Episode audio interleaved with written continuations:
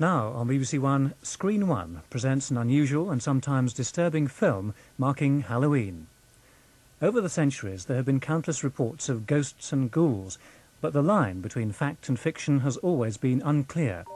Using the modern idiom of the outside broadcast, Michael Parkinson, Sarah Greene, Mike Smith, and Craig Charles. The following podcast will feature heavy spoilers of the TV movie Ghostwatch from 1992. If you have never seen this movie before and you want to take part in this episode of Where to Begin With by submitting a review, then please press pause right now. Go away, check that movie out, and submit your review into the show. However, if you have seen the movie before or you just don't care, stay around and check out this episode. Don't say you weren't warned. On Saturday night, we'll be visiting the most haunted house in Britain. But will the ghosts be there? Can you take it? Ghostwatch, a Screen One special for Halloween, Saturday at 9:25 on One. And welcome back to another episode of Where to Begin With. This is season 2, episode number 3. On the second season of Where to Begin With, we are looking at found footage, faux documentaries, and mockumentaries. And on episode number 3, we're turning our attention to arguably one of the more influential titles that still, I feel personally, if you're out with that UK bubble, might be a little bit foreign to you. No pun intended. We will be looking at, on this episode, a little TV movie that aired in 1992 on Halloween on the BBC called Ghostwatch. Now, this is important for many reasons. One, primarily because of the impact it had, but two, because of how ahead of the times it actually was. Now, we have just come out of Women in Horror Month, or just kind of kind of leaving it, so to speak. And it's interesting that Lesley Manning's name is not batted around enough. She was the director of this kind of TV fake documentary that is literally one of the more terrifying experiences I ever had as a child. I saw this one live on TV, and whilst I was not the statistic that I'll be mentioning later on with regards to PTSD, um, this was certainly something that that at the time, even though I'd seen some horror movies, uh, my, my brain just wasn't conditioned to what I was going to see. Now, this stars a plethora of familiar faces from television in the UK of the time. Michael Parkinson, Sarah Greene, Mike Smith, Craig Charles are all kind of the main cast here, people that you would have known if you had been watching TV shows, whether it was kids' TV, comedy, or kind of more entertainment based journalism. Um, also stars Gillian Bevan, who plays Dr. Lynn Pascoe, and we will definitely come back to her later on. The synopsis for this one, as listed on IMDb, is quite interesting. Um, if not exactly what we'll be discussing about in terms of impact. IMDb lists this as the BBC gives over a whole evening to an investigation into the supernatural. Four respected presenters and a camera crew attempt to discover the truth behind the most haunted house in Britain, expecting a light-hearted scare or two and probably uncovering of a hoax. They think they're in control of the situation. They think they are safe. The viewers settle down and decide to watch for a laugh. 90 minutes later, the BBC and the country was changed, and the consequences are still felt today. Ghostwatch is one of those weird anomalies that feels like it is so far ahead of its time that it almost didn't work, but clearly has influenced a sea of horror movies, directors, people in multiple mediums, whether that is kind of transferring from the, the audio environment through to, to that visual one for sure. There's no way, in my mind, that a movie like Lake Mungo exists without Ghostwatch. It's kind of like the War of the Worlds, but on TV, and definitely set in a horror light. What you have here is an investigation into what they class as the most haunted house in the UK.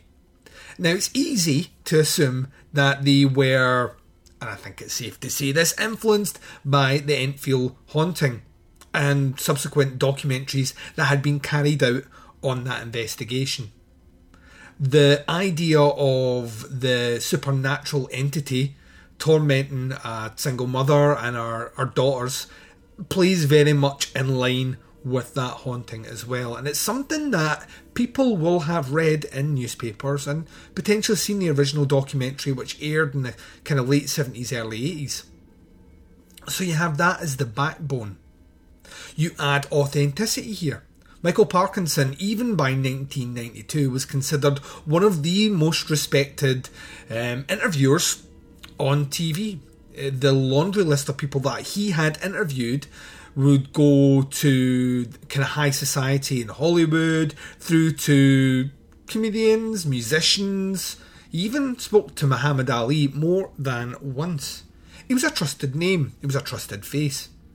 Put beside him, you have Sarah Greene, who was a children's entertainer um, on Blue Peter at the time.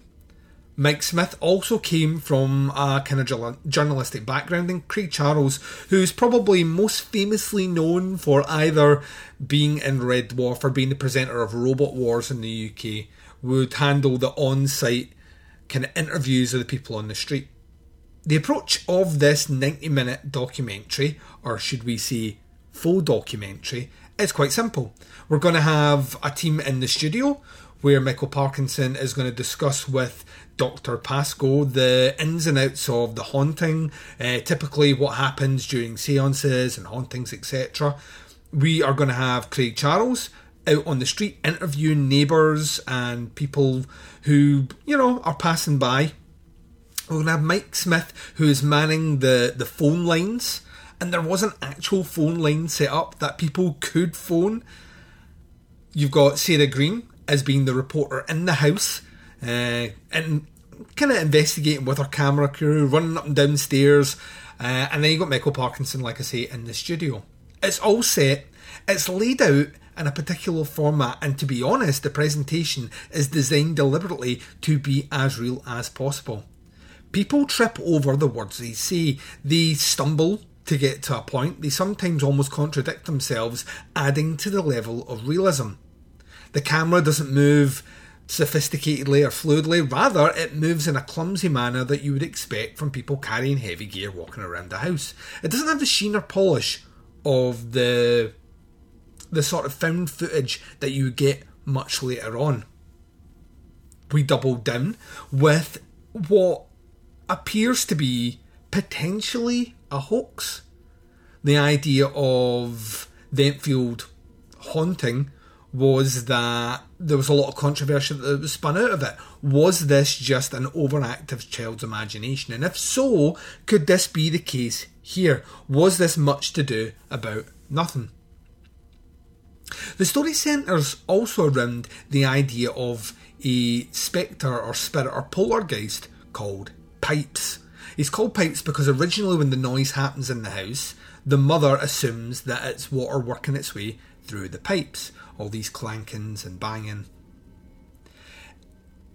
The program is sophisticated for its time. The reason I stumbled there is because 1992 uh, people are a lot more naive. They don't have the internet, and thus something like this can have an effect to the extent it does.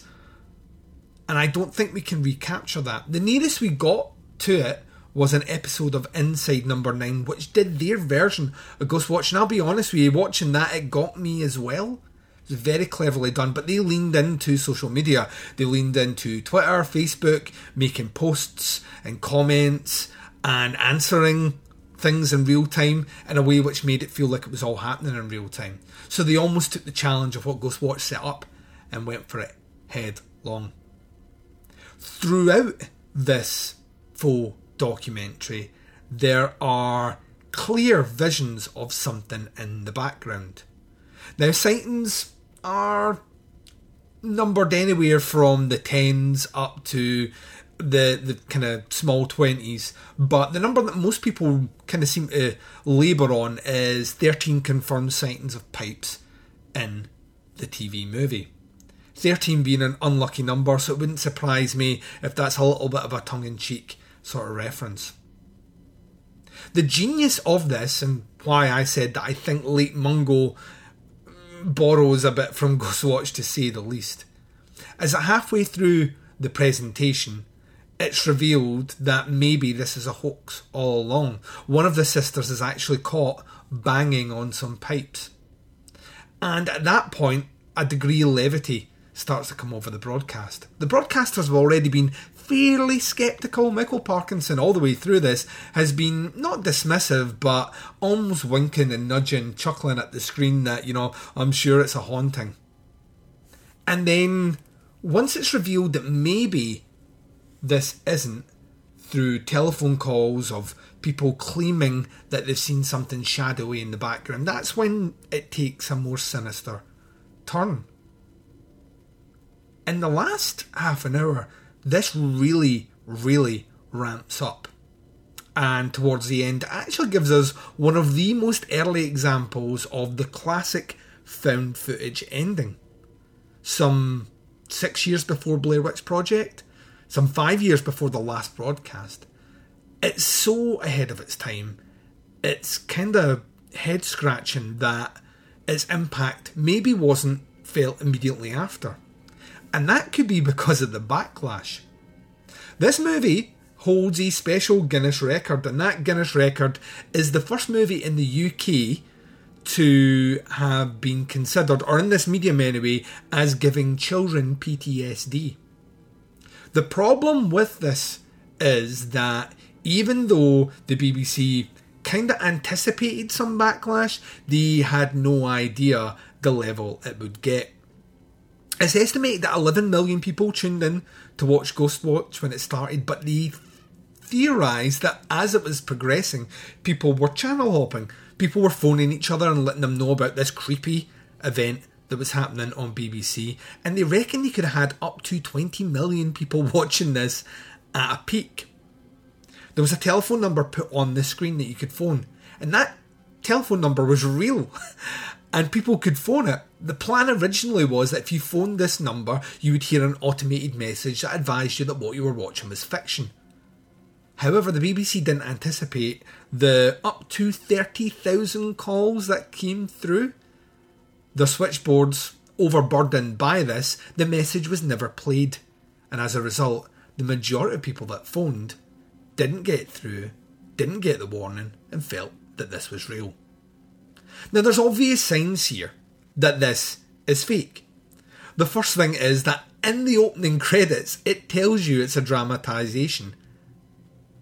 It also gives you a script writer in the credits at the start and at the end. But people were channel jumping. They were hopping between things and stumbling into something that they didn't understand. And because in no way, shape, or form during the documentary itself do they say that this is fake, that a lot of people took it on face value because it was the BBC, it was trusted reporters, and why would they do something like this if it wasn't real? The after effect of this was swift and very vocal. There was a, almost like an apology tour from Lesley Manning working her way through, basically saying that she was very sorry.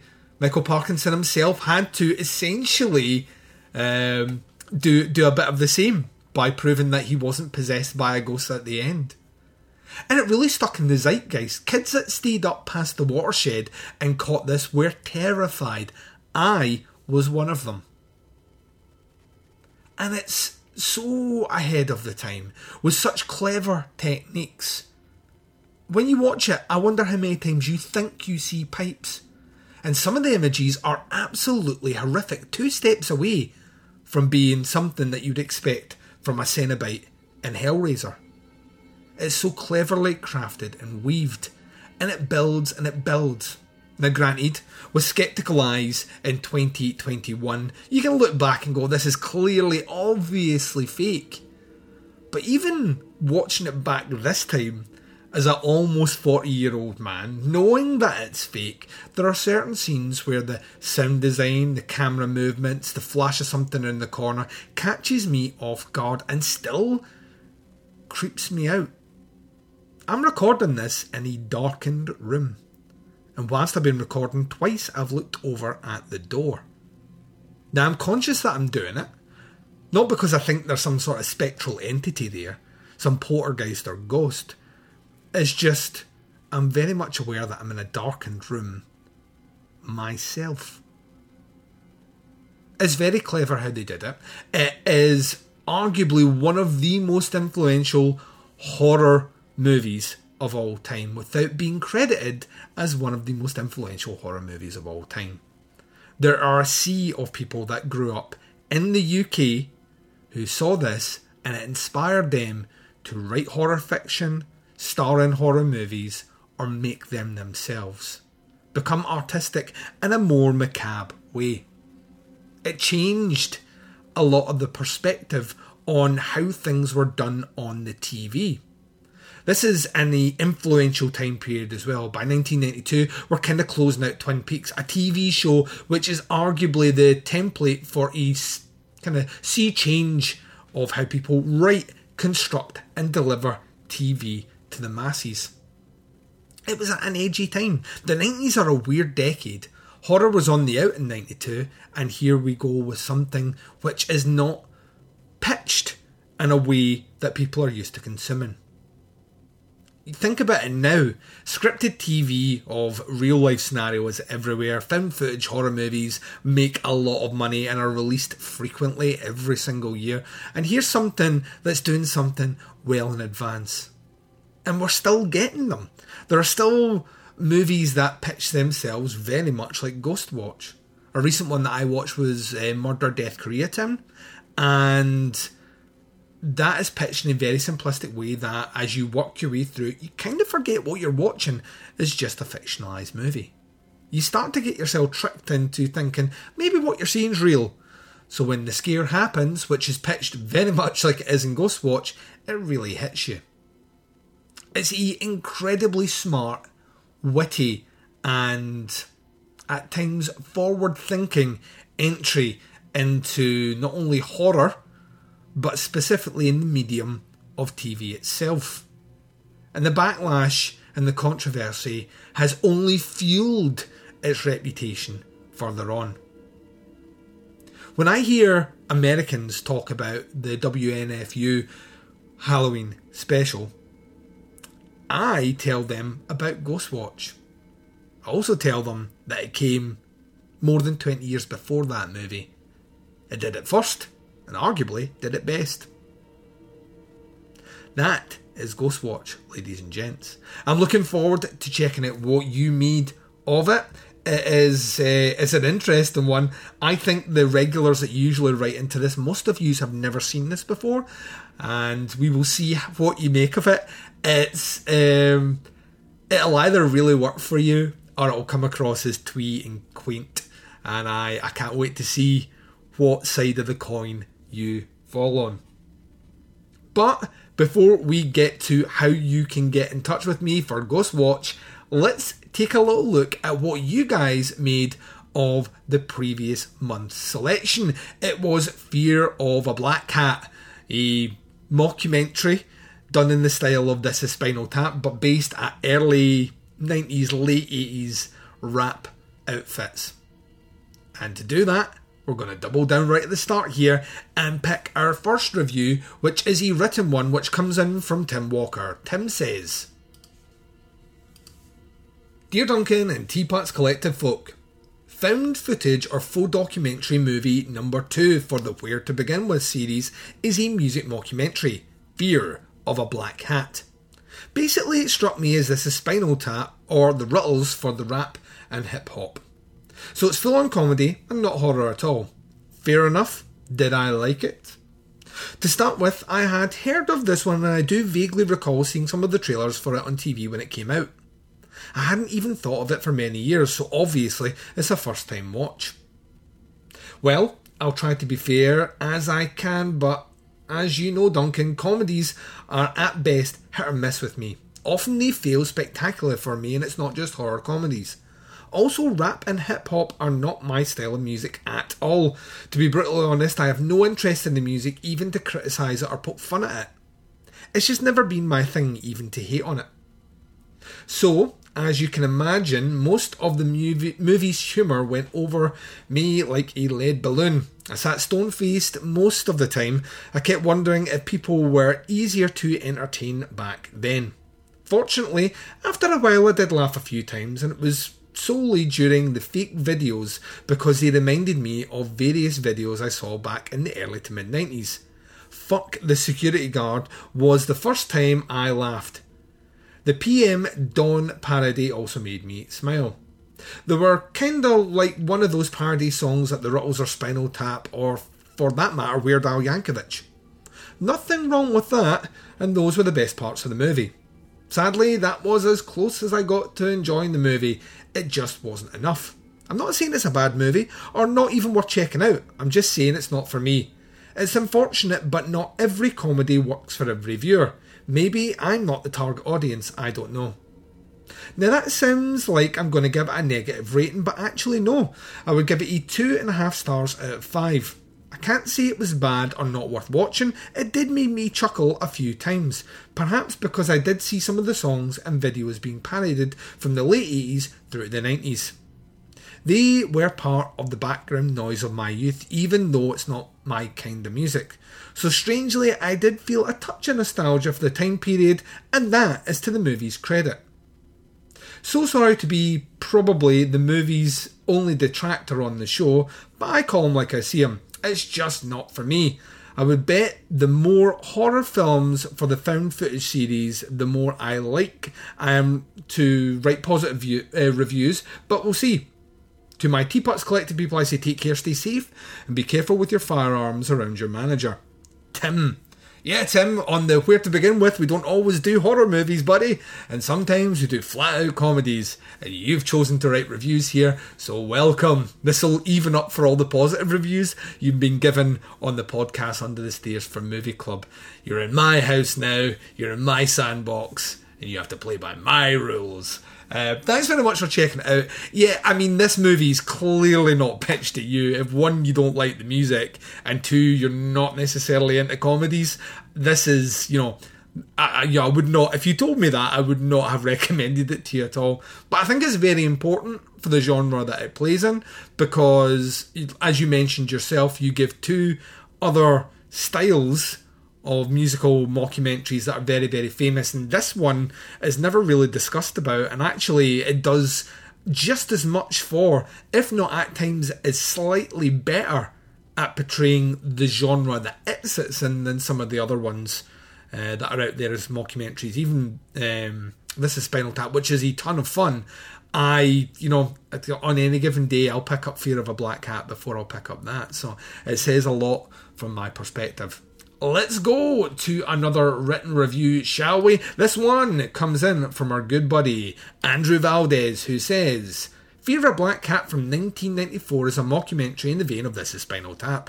In the same way that movie brilliantly poked fun of the hair metal bands of the 70s and 80s, Rusty Cundiff, who directed, wrote, and stars masterfully, pokes fun at the hip hop landscape of the late 80s and early 90s.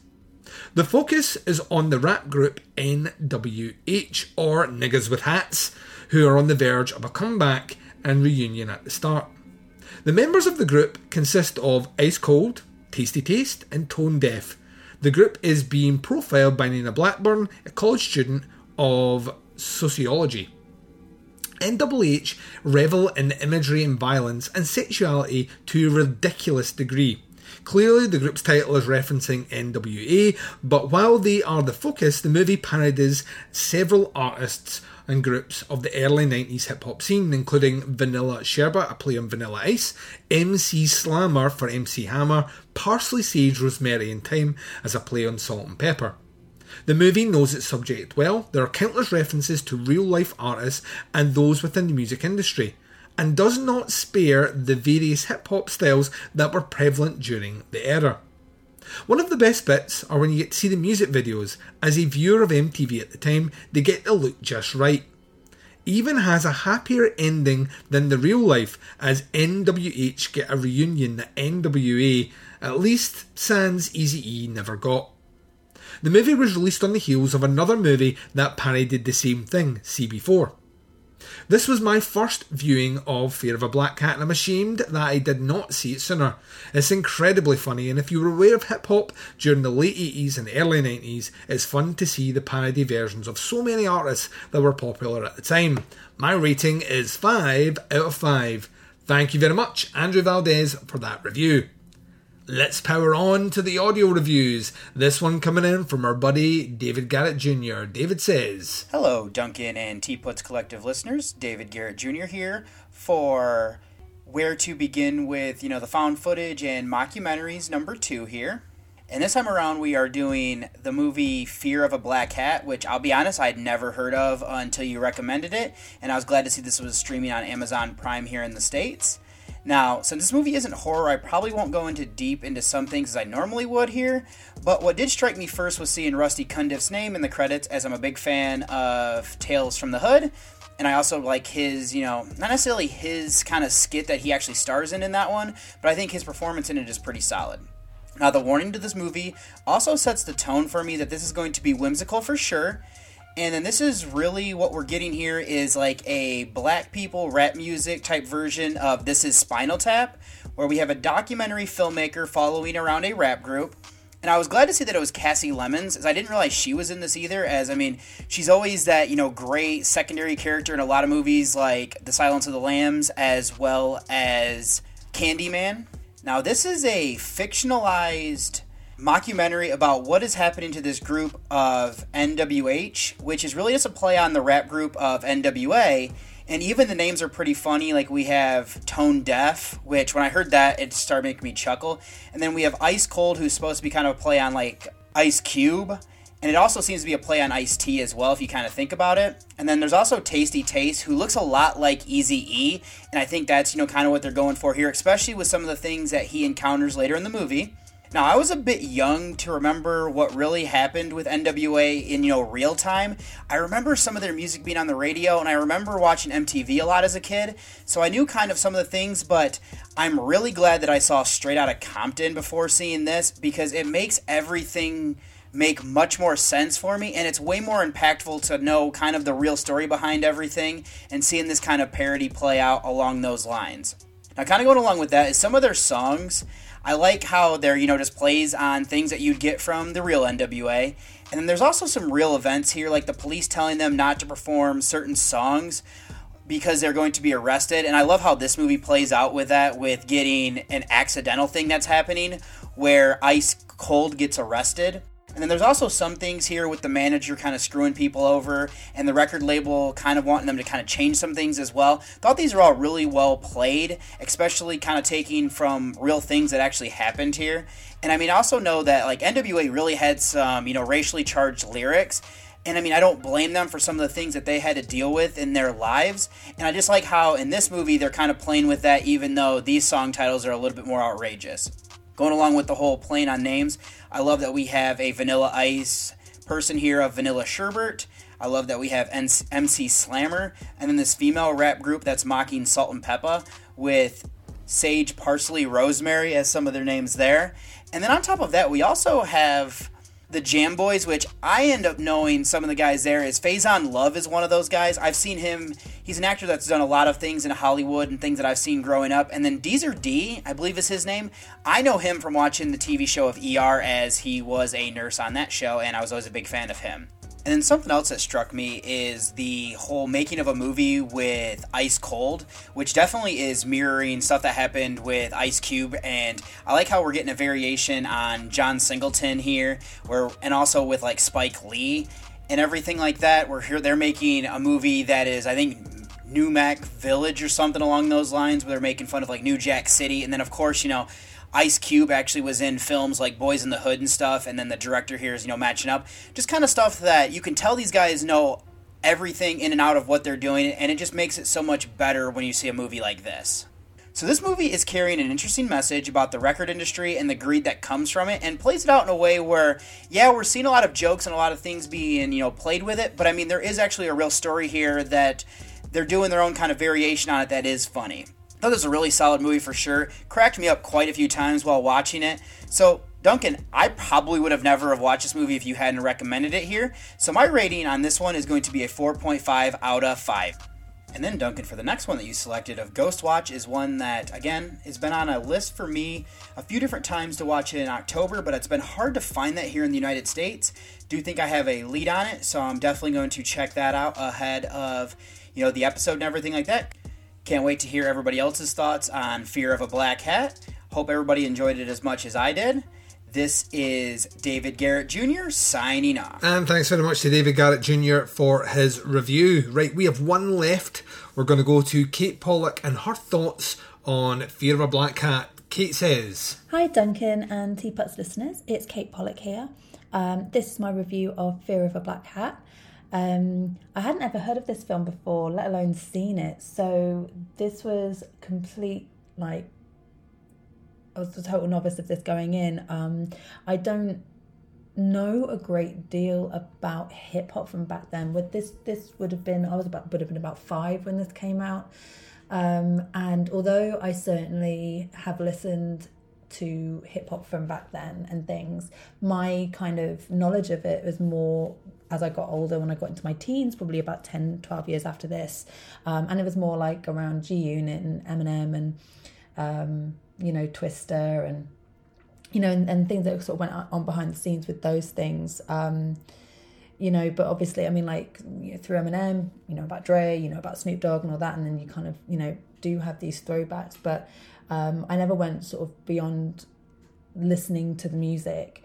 Um, so when I was watching this film, like I got a lot of the references in terms of um, like the names and um, you know the kind of parodies of like the songs and stuff. In fact, actually, like it, I really loved those songs, a lot of them. Um, I really, um, uh, yeah, really appreciated what they did with that. And afterwards, I went on Spotify and just like pulled up a load of like old school hip hop playlists and stuff, and just had a a bit of a time with it, um, a bit of a throwback. I really enjoyed that. I also really loved how um, they would. Um, they would try to sort of like play off like the lyrics weren't as like misogynistic as you know they seemed or whatever and it was all about politics and it was all about like activism and all those kinds of things. And although i don't know because as i say my knowledge of of like anything beyond the music from back then is extremely limited to non-existent um, i can imagine that that was probably something that was played off a lot back then. Like this was the thing. I you know didn't know about it but there was a lot of points where i'm like i'm pretty sure that that is referencing something that happened back then. I'm pretty sure that that is kind of a send up of of something real here um, so i think like you do get a real appreciation um, for this film because the humor is is genuinely funny. You know, I was laughing all the way through. Um, you know, for example, like there's a whole thing of when, and this is something that you know happens throughout hip hop and things. I think you know, you have. Um, you know bands who get really successful really really quickly and then they kind of want to branch off and do their own thing and then they kind of seek out all of these different sort of um, not identities, but just sort of like ways of being or like different types of music or whatever. So, you know, you've got Tasty Tasties going off and being real gangster. You've got Tone Def going off and like finding the love and things. And that I just found so funny, that whole thing. Um, you know, you've got the running joke about their managers being killed and like them going, oh yeah, we were out of town and like all of this. And again, like, you know, anyone listening to this is probably going, oh my gosh, Kate, how do you not know about this? But again, it's one of those things that I don't know about, but I imagine related to something like in real life. Um, I also just thought that like the humor and a lot of the kind of um, the messages and stuff was actually very much ahead of its time. Like there's that bit with the with the um, fuck the security guard scene. Um, you know, well, it's the scene that sort of spawned that song, um, and you know, the, everyone around gets their cameras out and you know gets all on um, all on, on film, on camera, this sort of, you know, um, abuse of power and things, especially against like the black community.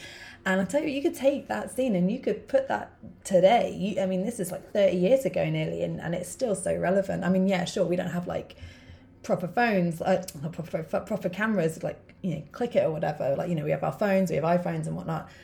but you know, essentially, that is no different to what happens today. And I just think that that's really ahead of its time. How they kind of used those things like you know the cameras as a weapon because i would say that nowadays you know your your smartphone is just as threatening as anything else really when it comes down to it because you, you get that phone out and people will stop whatever it is that they're doing because if you let that footage out all hell will break loose and i really liked how they kind of went in on that um, you know I, I i think there was like you know, there was, I mean, yes, it was all kind of like wrapped up in humor and comedy. That, but there, I think there were like a, quite a lot of serious messages going on in this, and um, you know, I really kind of appreciated that. But at the same time, like the jokes surrounding those were just so so funny as well. So they had this real great balance of like, you know, referring to all of these kind of real serious talking points, but you know, you've got like a lot of the aspects where you'll have um, you know the whole kind of thing about guns and gangsters and this whole kind of like facade that you know hip hop artists have to have of what like they're you know they're pimps and they're this and they're that and you know they've got these girls and you've got that whole thing with Tasty Taste and his girl and she is just like her character is so so awesome to watch. She just you know the whole thing about oh yeah like you know these girls and they just want to come up and be with these famous guys and all of this but I'm not like that. Hell no I'm not like that. And you know, obviously it's exactly what she's like. And like I genuinely felt drama with the whole thing between Tasty Taste and Ice Cold, like with with her and when Ice Cold sort of like revealed her under the duvet, I was like, oh my gosh, like uh like I was really sucked into this narrative. Um, and I just think that that is just such a, a good job, well done. Um, and I just yeah I'm so glad that I watched this movie because um, it's it, you know it, I mean there's obvious you know influences there from things like this is Spinal Tap. And you can see where that kind of film has also influenced things more more recently. Like the one thing that came to mind was um, uh, pop star never stop never stopping with um, andy samberg and things and the lonely island crew. Like you know there are a lot of similarities. It's the whole kind of like following a group with you know with very quick success and then one person kind of breaking out on their own. And and it's a lot of there's follows a lot of similar beats you know these movies. Um, so um, it's surprising that i haven't come across this before just because that kind of genre and that kind of narrative is something that appeals to me um, and I do find funny. Um, but yeah, so I mean, I don't have a great deal else to say. This is a really short review for me. Um, I'm sure that if I looked into this stuff more, then they, you know I would have more to say about it. Um, but I didn't want to do that because I've you know this was like you know, this was something that I really didn't know anything about, and I didn't want to sort of go into look into stuff before I did this review because I wanted this review to be very much of my first impressions. Um, but I definitely am going to look into it afterwards, and I will definitely be rewatching this um, for sure because um, not only is it really entertaining, but I think there's there are a lot of layers, and I'm really interested to hear what other people have to say because I'm sure that I have missed a whole bunch, and I'm sure that there is so much more going on in this film than I'm giving it credit for. Um, so it's going to be really interesting to hear um, what other people have kind of drawn from it.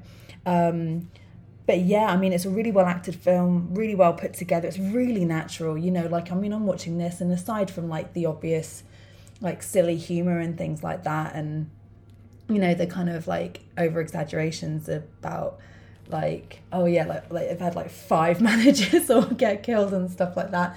Like you could be watching a documentary. It's so so well done. Um and um yeah i really enjoyed it. Um this is a four point no this is a four out of five for me.